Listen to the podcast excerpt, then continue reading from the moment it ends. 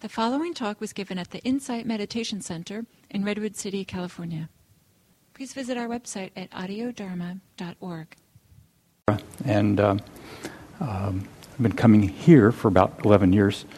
Um, and uh, my teaching experience is pretty thin. Uh, I'll just admit that up front. I teach the, um, I'm part of a team that teaches the drop in um, introductory uh, class here on uh, Thursday evenings and occasional other times. And I also, um, uh, like Phil here, uh, go to teach uh, meditation at a prison in Monterey County uh, a couple times a month, which has become my favorite activity. Oh, and we always need more volunteers. Not too many people want to do that um, and we're trying to expand to uh, cover another part of the prison uh, where people have asked for teachers, and it's hard to say no. Uh, so, um, um, that, but but that has not been served before. So, uh, if anyone has some teaching background or is, is very studied, would like to do that, let me know afterwards. So today, I would like to talk. Uh, you know, if I can I'm not prepared, but um, if I can throw this out, I'd like to talk about the most important teaching in Buddhism, um, which is an audacious subject because it's hard to say what's the most important teaching. Different teachers that I've heard or have read over the years have said there is a most important teaching. And they don't all agree with each other. So, what do we make to make of this? Um, I mean, there are people who will say impermanence is it. When you can see impermanence, the transitory nature of all experience, that's when you let go and and go all the way. Um, there are people who will point to loving kindness or compassion. If you can develop the kind of being that is always compassionate or loving toward all others, no matter what. Uh, you know that is, that is what we're trying to to get to, isn't it? And I can't argue with that as the most important teaching. It's often what inspires. Just the thought of that inspires me to keep making effort on this path. There are people who will point to effort or to non attachment and I'm sure there are others that have been thrown out there as the most important teaching that I'm not remembering right now. Um, is there is there one that we should be um, thinking about most, or that we should hold in our minds as guiding our practice and our study? It's hard to say that there is because it seems like all these teachings that at first are so different from each other impermanence, non attachment, loving kindness they sound so different, and yet one leads into another inexorably. So when you can see impermanence,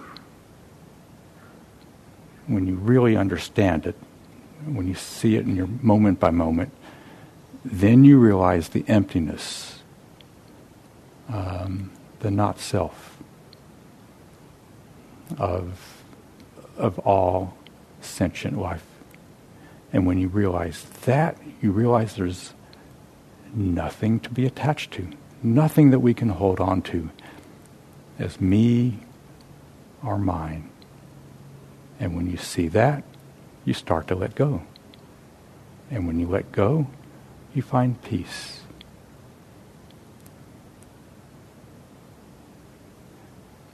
When you realize the not self or emptiness uh, of your own experience, you start to be a little less selfish. And when you start to be that way, then your heart opens and you can uh, accept other people just the way they actually are. And then loving kindness and compassion naturally develop. And so does generosity.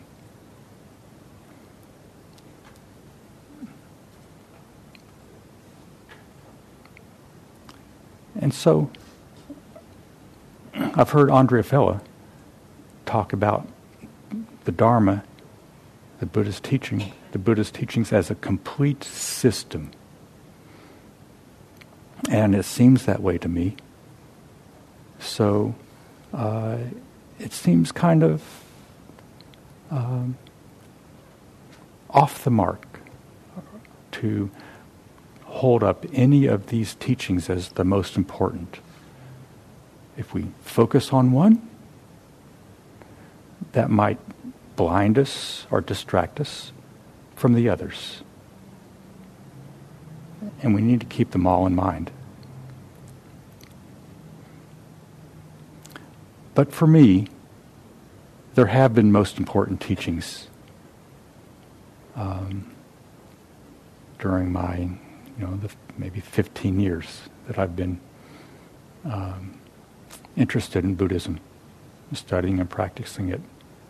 I remember clearly at the beginning when I was suffering a lot and nothing seemed to have worked. Um, and I was just about at the point of giving up hope. But there was a yoga studio in my neighborhood, and I thought, well, I haven't tried that yet. what have I got to lose? And so I gave it a try, and um, and uh, a little bit to my surprise, I really loved it. Uh, I didn't understand why at the time. Uh, but I became pretty religious about it. Um, now I realize that the reason I liked it was that when you have to focus so intently on setting up your pose and doing the moves with correct alignment and so forth, uh, that doesn't leave much room in your mind for all those woe is me thoughts that are buzzing around in your mind.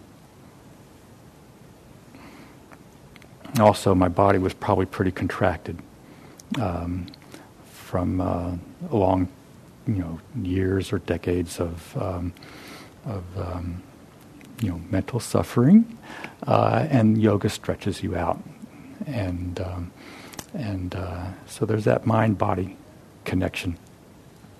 Um, I didn't understand it at the time, but uh, uh, in retrospect, I, th- I think that's why it was helpful to me.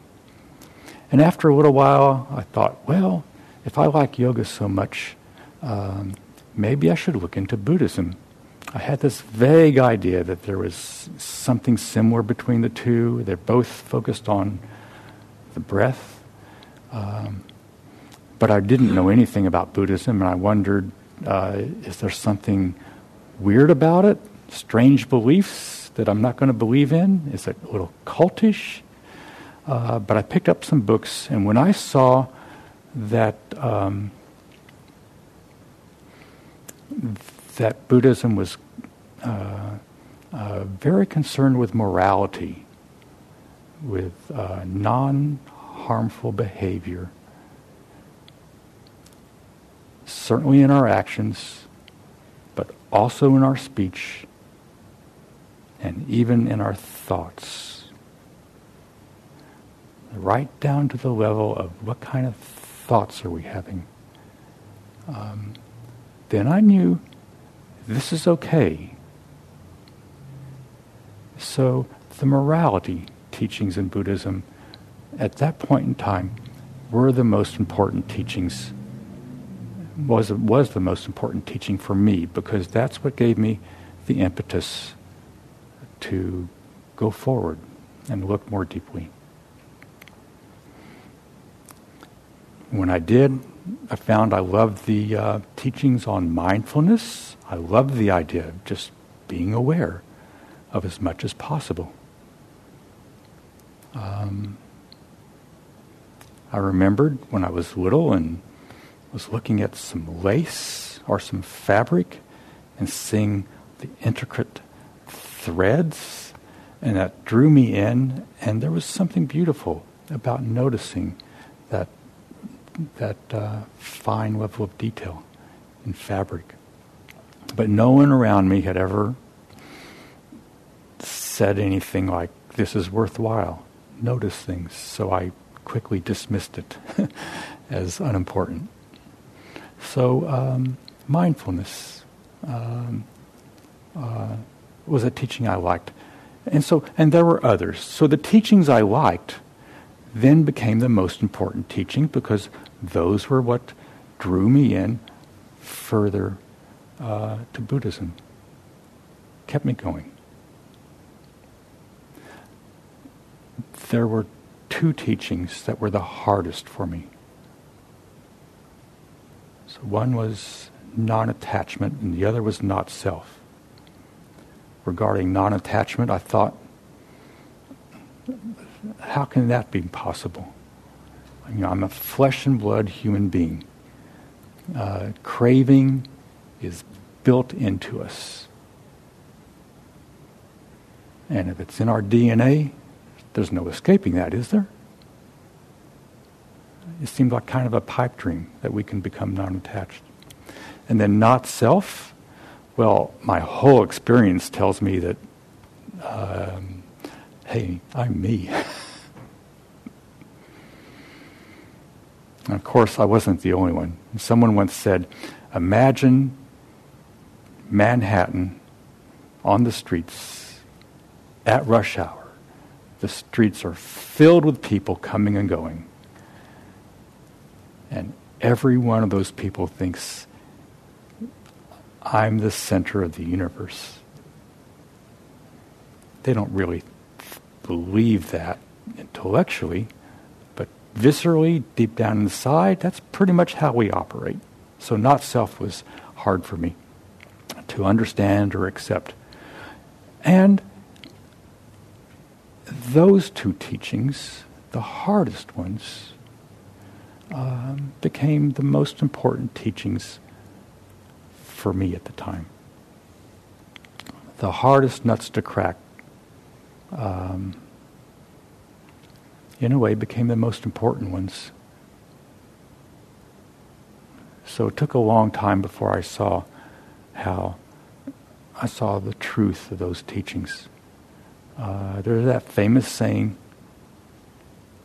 by Ajahn Chah about uh, letting go, non attachment. If you let go a little bit, you'll find a little bit of peace. If you let go a lot, you'll find a lot of peace. And if you let go completely, you'll find complete peace. Uh, can we let go completely? These flesh and blood animals that we are? Um, if you've been doing this any length of time, you've seen how you have let go compared to where you were at before you found this practice. And if you've let go a little bit and found some relief from all those woe is me thoughts buzz around in your head, then you know you know you can go that far, which is evidence that you can go a little bit further and a little bit further and so forth and so on. So I like to imagine a graph, um, time and letting go. And the curve is like this. And over time, that curve gets closer and closer and closer to the uh, x axis. Can we get to where we're touching the x-axis. Can we get to complete enlightenment? Um, maybe that's not a useful question to ponder because we can always get closer, and the closer we get, and the more refined we become, the more we start to see that getting that little bit closer um, is worth the effort it takes. Those little ruffles in our minds that before we found this practice we would never have even noticed. And that most people around us do not consciously notice. But people's antenna are pretty fine tuned. So, so your facial expressions, your body language, they show those ruffles, and people pick up on them. And and so um, uh, you can't say they don't matter. And when you smooth out those ruffles in your mind a little bit, the relief is as great as when you had let go of some of the major, um, the really large tumult in your mind earlier. And so we want to keep going, no matter how far we've gone. Or you might say the farther we go, the more we see the usefulness, the helpfulness of making continued effort to let go. Um, and then, maybe even more difficult, is not self. Um, it's hard to define, for one thing. Uh, I tend to think, yes, there is a self. I am me. I'm not the same person as any of you. Of course, we're not completely separate either. We interact and affect each other. So there is a self here, except it's always changing. There's always new sensory input. Um,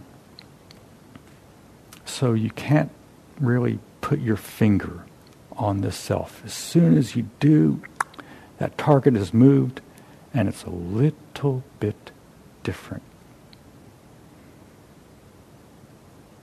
Uh, which can yank the foundation from under you.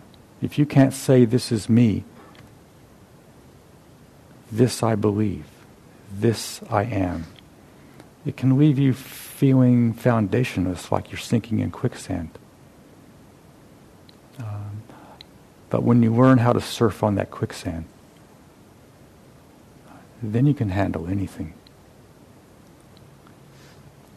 And the idea of not self, that we're always changing, it becomes something beautiful. It means we're not fixed. We're capable of change, of learning, becoming happier, becoming better people for others to be around. So to me, that's the beauty of not self. It allows for growth. Um, which allows for non-attachment, greater happiness, and so, yes, we do find that all these varied teachings that at first sound so different from each other lead one into another, a seamless whole, a complete system. At times in our lives, some will be more important than others. It depends on where we're at. When we see how they're all connected, when we master each teaching in turn, learn it, and then with our practice, uh, embody it so that it's not just an intellectual understanding but a, a visceral um, knowing. Um, and we see the, and then so we, we see how the, these t- teachings are connected. When we see that, then they start to disappear. It's all one teaching, really. When the teachings disappear, there's no more not self, mindfulness, non attachment, morality, loving kindness. Um, there's just state of being, just awareness. We don't have to think all these teachings through anymore. Any more than a bird has to think about how to fly. We just sort of know what is the best way to be, and in most situations, we know what is the best thing to do. And we no longer have to catch ourselves when we're about to say that thing that we would regret later. And the teachings start to become hard to articulate. It's not so much this is the teaching, but it's more a lack of things. There's no longer attachment. There's no longer selfing. There's no longer anger.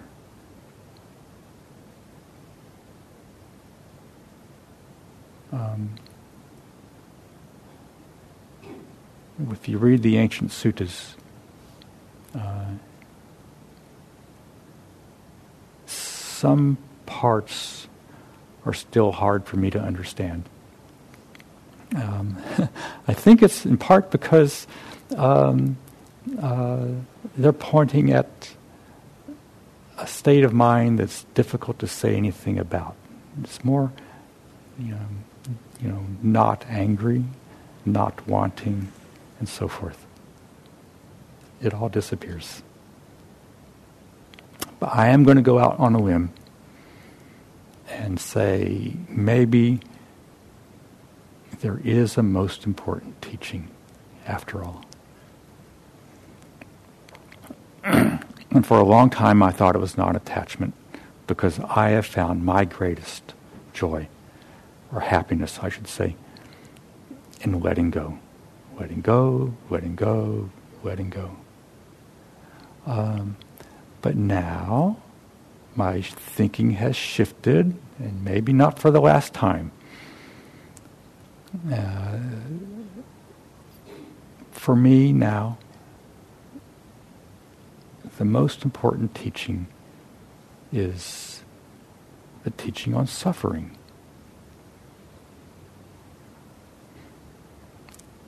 For one thing, it's the first noble truth. so Buddha put it first. Uh, there is suffering. It's it's, it's um, uh, omnipresent. It's all around us. It's moment by moment. Sound lost the sound. Okay, thanks for thanks for saying something. Um, and it's what brought me to Buddhism in the first place. I mean, suffering uh, is what I have to be thankful for. And not just the experience of suffering, but understanding suffering, seeing the suffering at the most subtle levels.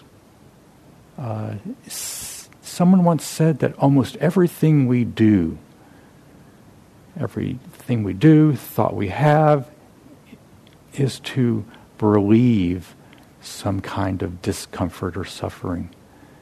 So there's, maybe it's there almost all the time if we just have the sensitivity to notice it.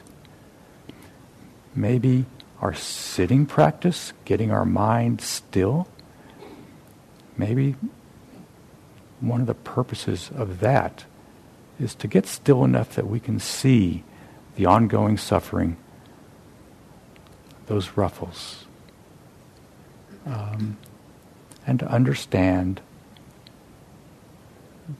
their, their source. Um,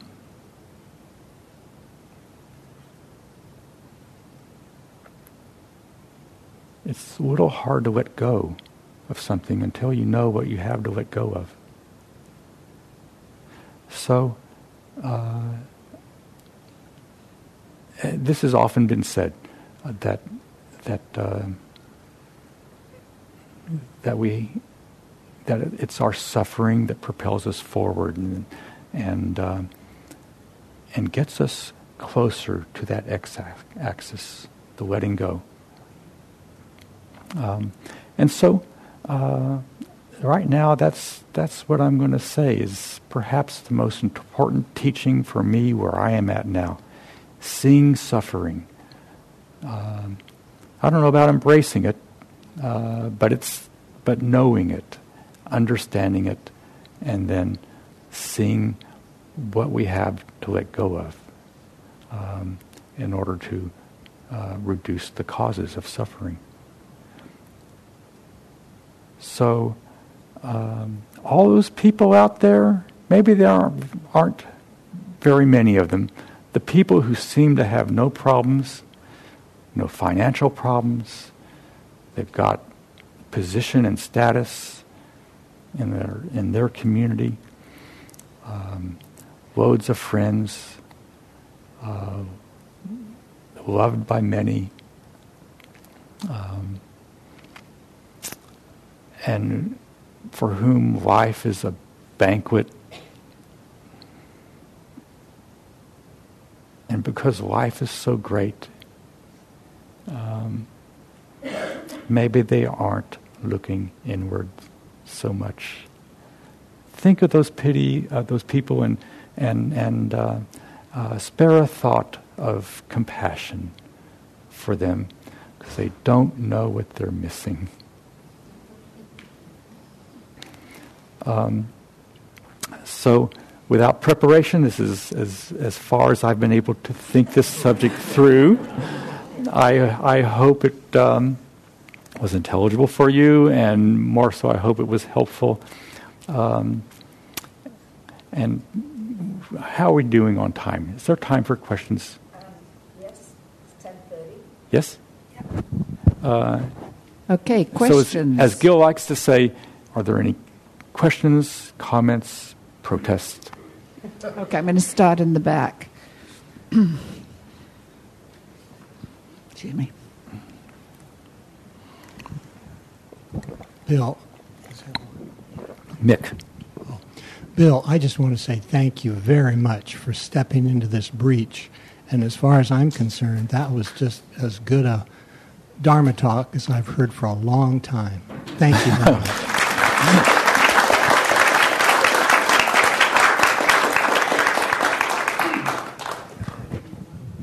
Mick, thank you for those words. I have not gone beyond um, uh, desire to hear such such praise. Thank you.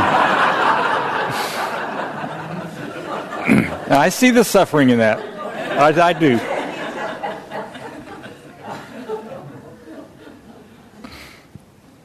So thank you very, thank you very much, Bill. Yeah. Where are you? I recognize the voice. Uh, yes. Well yes, done. Peter. Thank you. Thank you. Um, the, the, Buddha had some commentary about what he thought the most important teaching was. Yeah. And he said that at, at, at the end of his life. And he said, um, and I'm going to paraphrase him, he said, um, I came to teach suffering and the end of suffering the way to end suffering. So suffering is definitely, and seeing su- suffering is definitely part of the most important teaching. Arguably, more important is the way to end suffering. well, yes, the way we end suffering involves a panoply of teachings and practices. Um, and, uh, but they all support the idea of end, ending suffering. So that kind of makes suffering paramount uh, in my mind. All roads lead to suffering and, and the end of it. Not quite finished. Thank you. Sorry. Um, so, not to, I don't think it's, it's not worth arguing about whether suffering or the end of suffering is more important. yeah. uh, Same coin. Because they're both part of the teaching. Yeah. Uh, but our understanding here, at least, is that the way to end suffering is through the Eightfold Noble Path. Um, the Noble Eightfold Path. You know, I'm going to confess to being ha- having my own thoughts on this. First noble truth: there's suffering. It's normal, everyday. Second noble truth is the cause of suffering is craving or attachment. Third noble truth: we can go beyond suffering. It's possible. Fourth noble truth is how to do it Noble Eightfold Path. But then, if the second noble truth is that the cause of suffering is, is craving or attachment, maybe the fourth noble truth ought to be letting go. Just letting go, letting go, letting go. But of course, it's not so simple. And so I'm guessing that's why the Buddha came up with the Noble Eightfold Path as a way of breaking down the means of letting go into understandable or bite sized chunks. Uh, we need to do all those things in the Eightfold Path. Does that sound right to you? Sounds fine. Thank you, Bill. Okay. Yes, Peter? Does anybody know where the other microphone is? Arthur.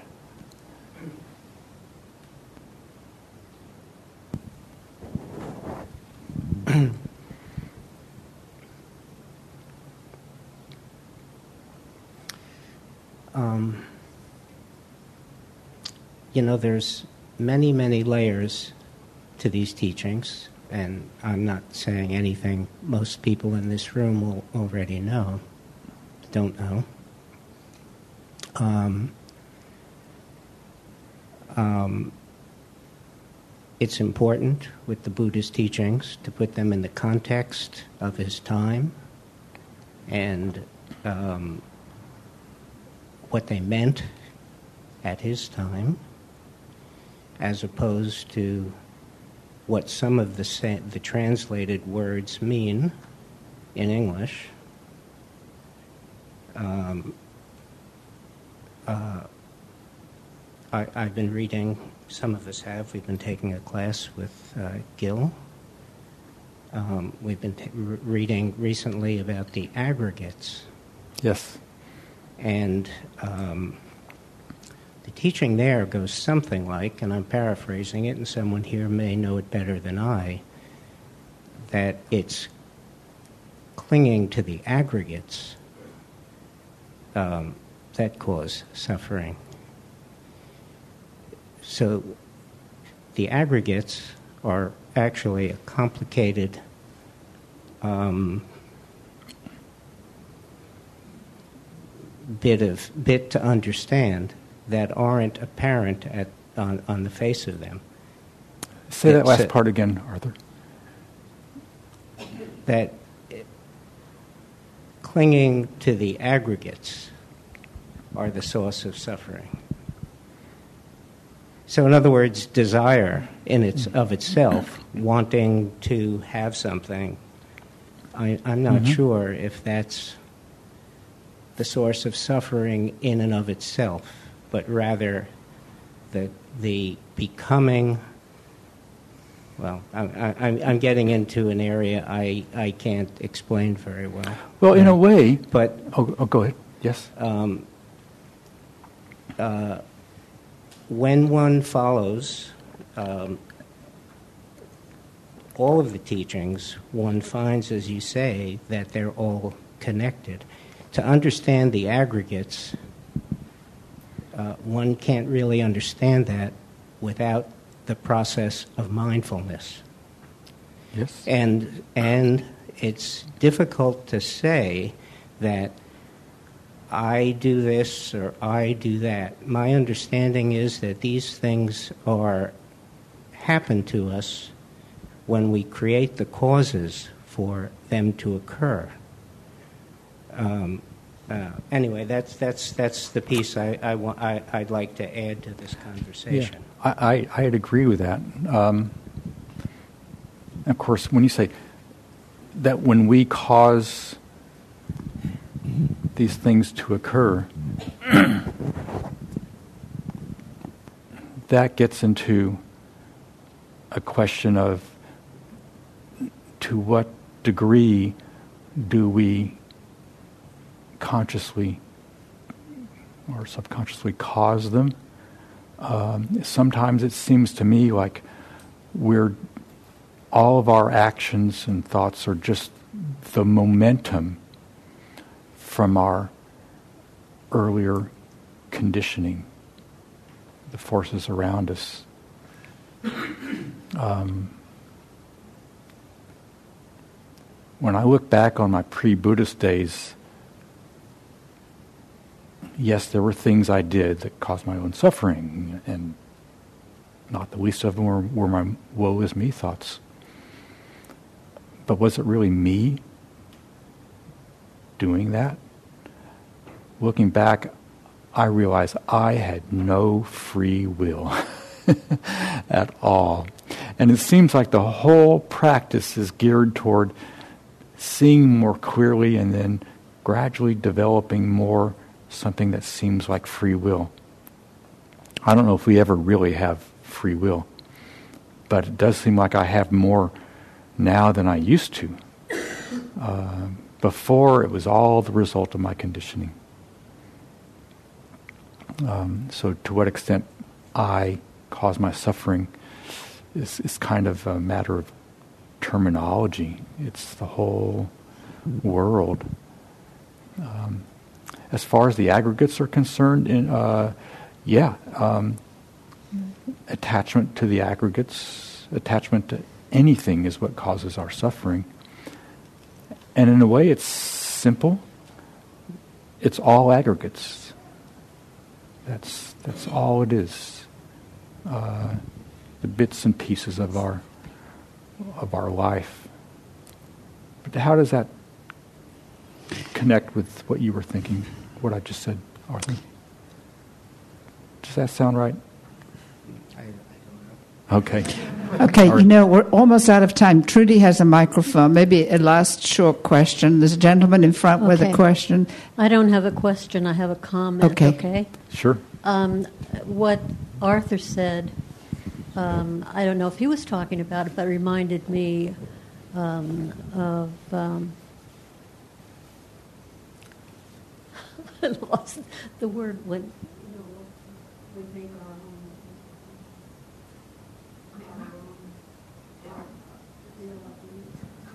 Karma. Yeah. The word left me, but I don't know if, if uh, that's connected for you, Arthur, but it is for me that, um, I, you know, I've lived long enough now to be able to see um, elements of karma in, in my own life and, and around me. And it can be very comforting or very disturbing, but it's good. Okay, one more question in the front. Okay, I'll try to make this quick. Uh, a question. Um, so first of all, thank you so much for stepping in and giving in this Thank you. uh, this talk, uh, which I found very satisfying, and how real and humble and genuine you are. Thank you. Um, I had a comment, but I'll drop it since we're out of time. and go straight to the question. Um, could you just talk a little bit about your experience teaching uh, meditation in prison? Uh, I'm especially curious about, you know, how to overcome the amount of horrible conditioning that these people have been through before, and even in prison, the conditions are so bad to mm-hmm. kind of settle in, concentrate, and get still. And so, mm-hmm. how do you? Okay, yeah, sure. I would love any well comment. Um, several thousand people live in this prison uh, that some of us go to, and um, I remember clearly when I was walking up to it for the first time. I was getting a little bit of the heebie jeebies like, what am I getting myself into? Um, and then you go through the Sally Port, you know, like four, four different gates to get through. Uh, and then you're walking down the hallway where there's dozens, sometimes hundreds of inmates going back and forth during uh, t- to the chow hall because we arrive uh, at at dinner time. Um, so that's kind of exciting. Um, as soon as I was in that chapel, um, like maybe five minutes into it, I had the feeling this is the safest place I could be. The guys were just great. Uh, for one thing, it's a medium security prison, and so uh, the guys there are in for very serious crimes. So their sentences are long. And the people that attended our Buddhist meditation group uh, had already been in prison for a long time 15, 20, even 30 years.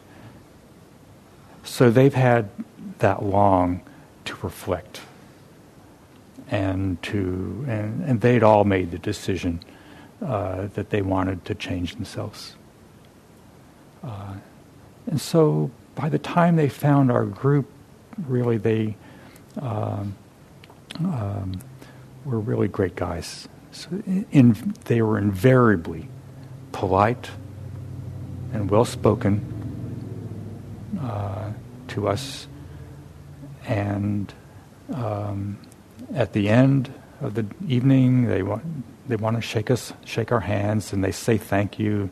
They express gratitude. They know that we drive a long way to get there, and they say drive safely going back. Uh, very heartwarming. Uh, so the key is, uh, for and, and for one thing, this is only like 20, 25 people out of several thousand. So it's a self-selected group. Uh, we don't offer food or anything else. Uh, not too many people want to come to, uh, even in a prison, not too many people want to come to a place where you're just going to sit in silence. Not very many people realize how wonderful silence can be in a noisy place. But, but they do. And so it's a self selected group. Um, we had their full attention. I mean, it's a difficult place for them to be. Um, not all prisons are like this. We get reports from other volunteer groups, and, and some places the, uh, uh, the whole setup is a lot more challenging. This is a pretty um, uh, easy prison to go teach in compared to some others. I don't know if that answers your question. So maybe we can stop now, and there might be some other people who want to speak yes. with you. If you're willing to sit sure. on the podium a little longer, that'd be great, Bill. Okay. And otherwise, we can go to the potluck. And yes. heartfelt thanks. So we had some you. questions and we had some comments. Yes. I was kind of hoping for some protests, but uh, ah. thank you all anyway. Thank you very much. Yes.